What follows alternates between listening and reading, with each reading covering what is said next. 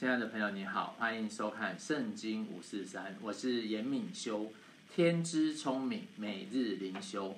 这次我来到阿布达比参观了总统府国家宫殿，看到这个宫殿呢，真的是非常的壮观与辉煌。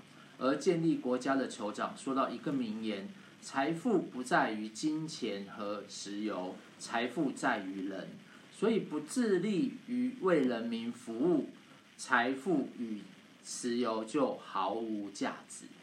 所以今天迈向成功第三集啊，我们来谈谈比石油更好的资源哦，而且在不好的环境如何成功。上次我们从圣经中的智慧书约伯记当中的约伯呢，他是一个最有钱的富翁。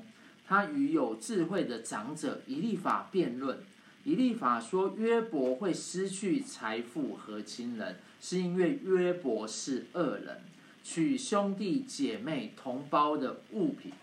上帝在天上已经看到，所以才会有报应。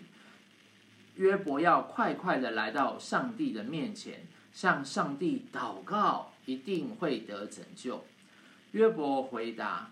但愿我能到上帝的台前，我愿意和上帝对话，但我找不到他，而上帝并未照着时间报应恶人，恶人一瞬间就没有了。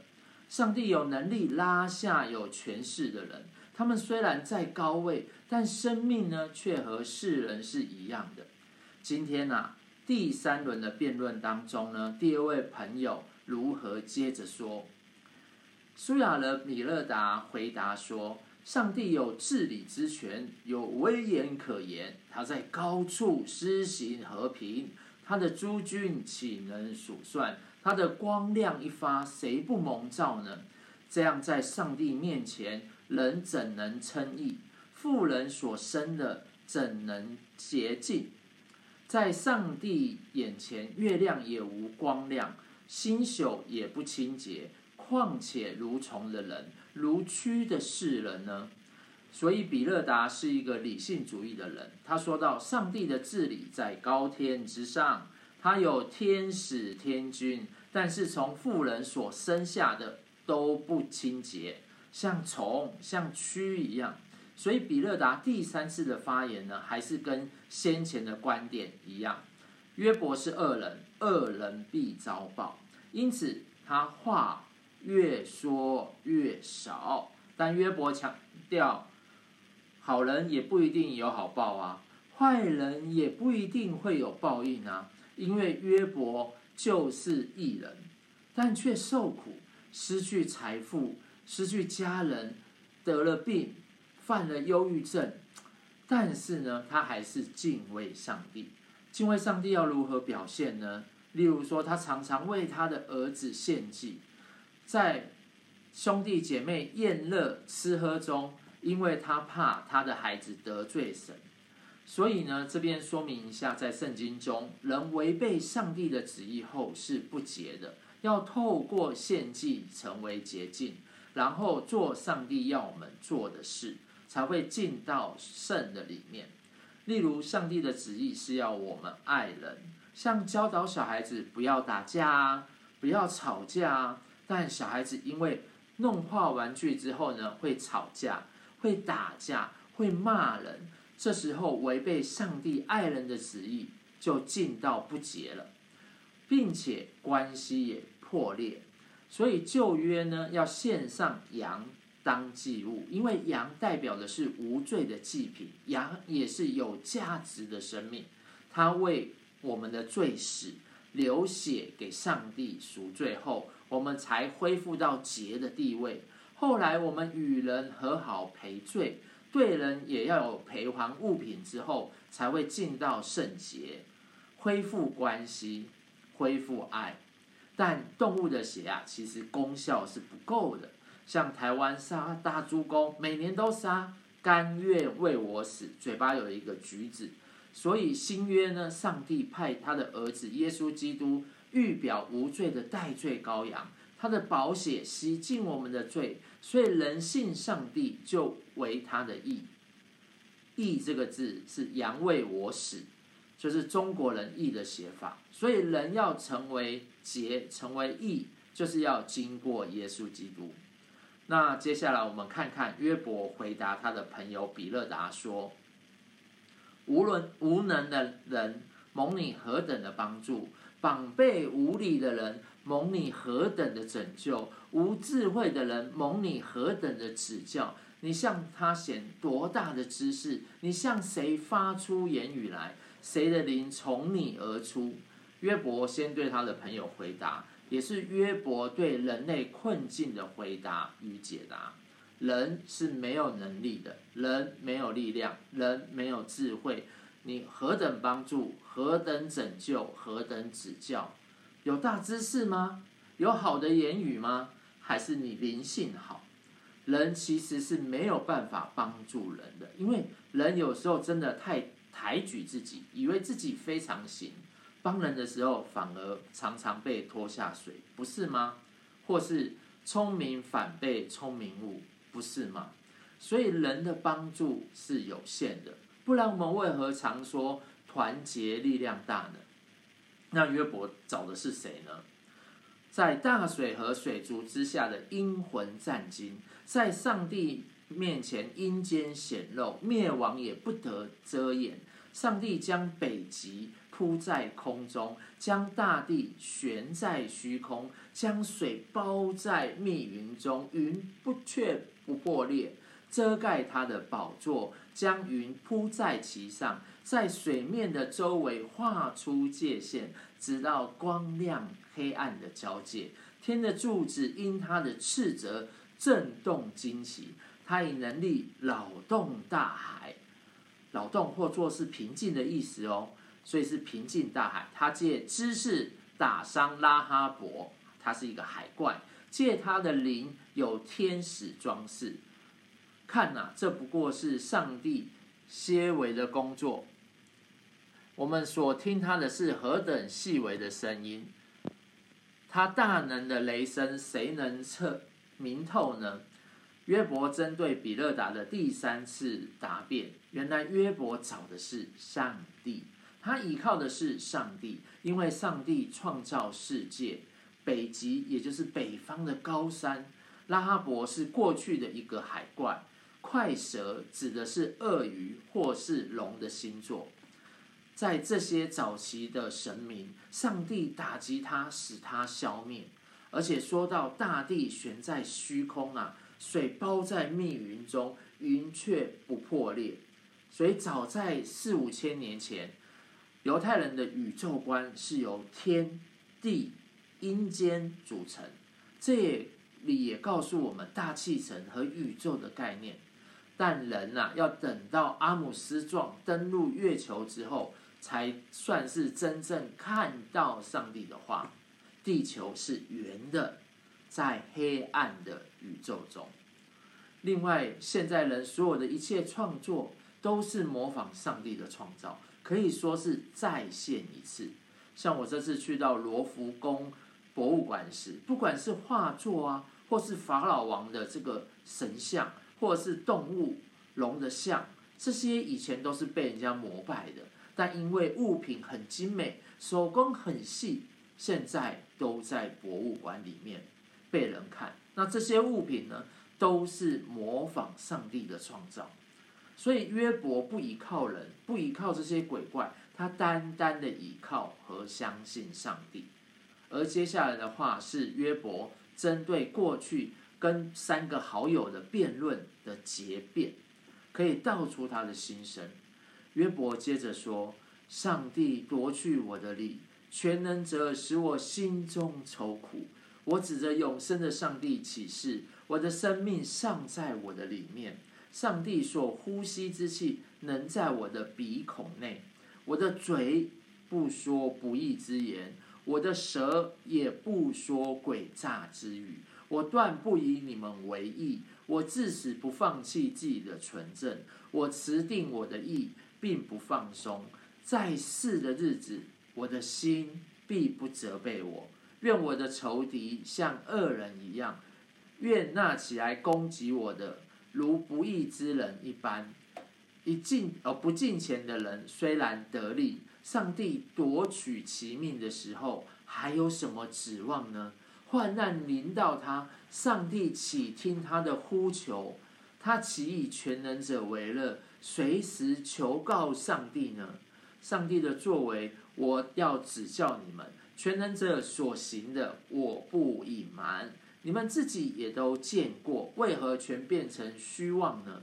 上帝为义人所定的份，强暴人从全能者所得的报，乃是这样：倘若他的儿女增多，还被刀所杀，他的子孙并不得饱食，他所遗留的人必死而埋葬，他的寡妇也不哀哭，他虽积蓄银子如尘沙，预备衣服如泥土。他只管预备，一人却要穿上。他的银子，无辜的人要分取。他建造房屋，如虫作窝，又如守望者所搭的棚。他虽富足躺卧，却不能这样。他张开眼睛，就不在了。波浪，呃，惊恐如波涛，将他追去；暴风如夜间，将他刮刮去。东风将把他飘去，又刮他离开本处。上帝要向他恶人射箭，并不留情。他恨不得逃脱上帝的手。人要为他拍掌，而且发赤声，大声的骂他，使他离开本处。所以约伯论到道德，说道：“我是义人，口不说不义，我持守正直。”虽恶人不择手段，一心的赚钱害人，为了自己的益处，然而他们的一切最后必成为义人的物。而约伯说到他一生的坚持，是因为他不说恶言，恶言远离恶事，持守正义正直，这是很重要的道德观念。所以为什么有些老板用人要明白他的家庭？他的背景，他的过去，要清楚他的过去，他的工作经历，为何离职，这些都是蛛丝马迹的线索。所以，如果约伯是你的员工，你一定会蒙上帝的祝福。像去到埃及的约瑟，当到宰相，帮助埃及王治理国家，或是在巴比伦帝国的宰相但以理，他们都是敬畏上帝。远离恶事，不拜假神，居高位，蒙上帝赐福的代表，把工作都做得很好，所以人对信仰的敬虔与做事待人的公平公义，这都是非常重要的哦。而另一个部分，他常常提到全能者，他贯穿了约伯记，共三十二处出现。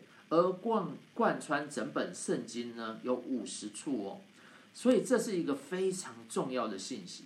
因为上帝呀、啊、是全能者，是强大的，是永生的，是造物主，所以人发生的一切都在上帝的手中。接下来约伯要说到智慧论，也是我们需要看见的资源是什么？银子有矿，炼金有方。铁从地里挖出，铜从石中融化。人探索黑暗的尽头，探究矿石极到极处，那是幽暗和死荫，在无人居住之处开凿矿穴，过路的人也想不到他们，又与人远离，悬在空中摇来摇去。至于地，能出粮食。地内好像被火翻起来，地中的石头有蓝宝石，并有金沙矿中的鹿，鷙鸟不得知道，鹰眼也未曾看过，凶猛的野兽未曾行过，猛烈的狮子也未曾经过。人伸手凿开矿石，翻倒山的根基。在矿石中凿出一个水道，亲眼看见各样的宝物。它封闭水不得滴流，使隐藏的物显露出来。然而智慧有何处可寻？聪明之处在哪里呢？智慧的价值无人能知，在活人之地也无处可寻。深渊说：不在我内；沧海说不在我中。智慧非用黄金可得，也不能凭白银为它的价值。而翡金和贵重的红玛瑙，并红宝石，不足与它比拟；黄金、玻璃不足与它比较；纯金的器皿不足兑换它；珊瑚、水晶都不值得提。智慧的价值胜过珍珠，古时的红碧玺不足与它比较，纯金也不足与它比拟。智慧从何处而来？聪明之地在哪里？它隐藏，远离众生的眼目；它掩蔽，远离空中的飞鸟。毁灭和死亡说：“我们风闻其名。”上帝明白智慧的道路，晓得智慧的所在，因他鉴察直到地极，遍观普天之下。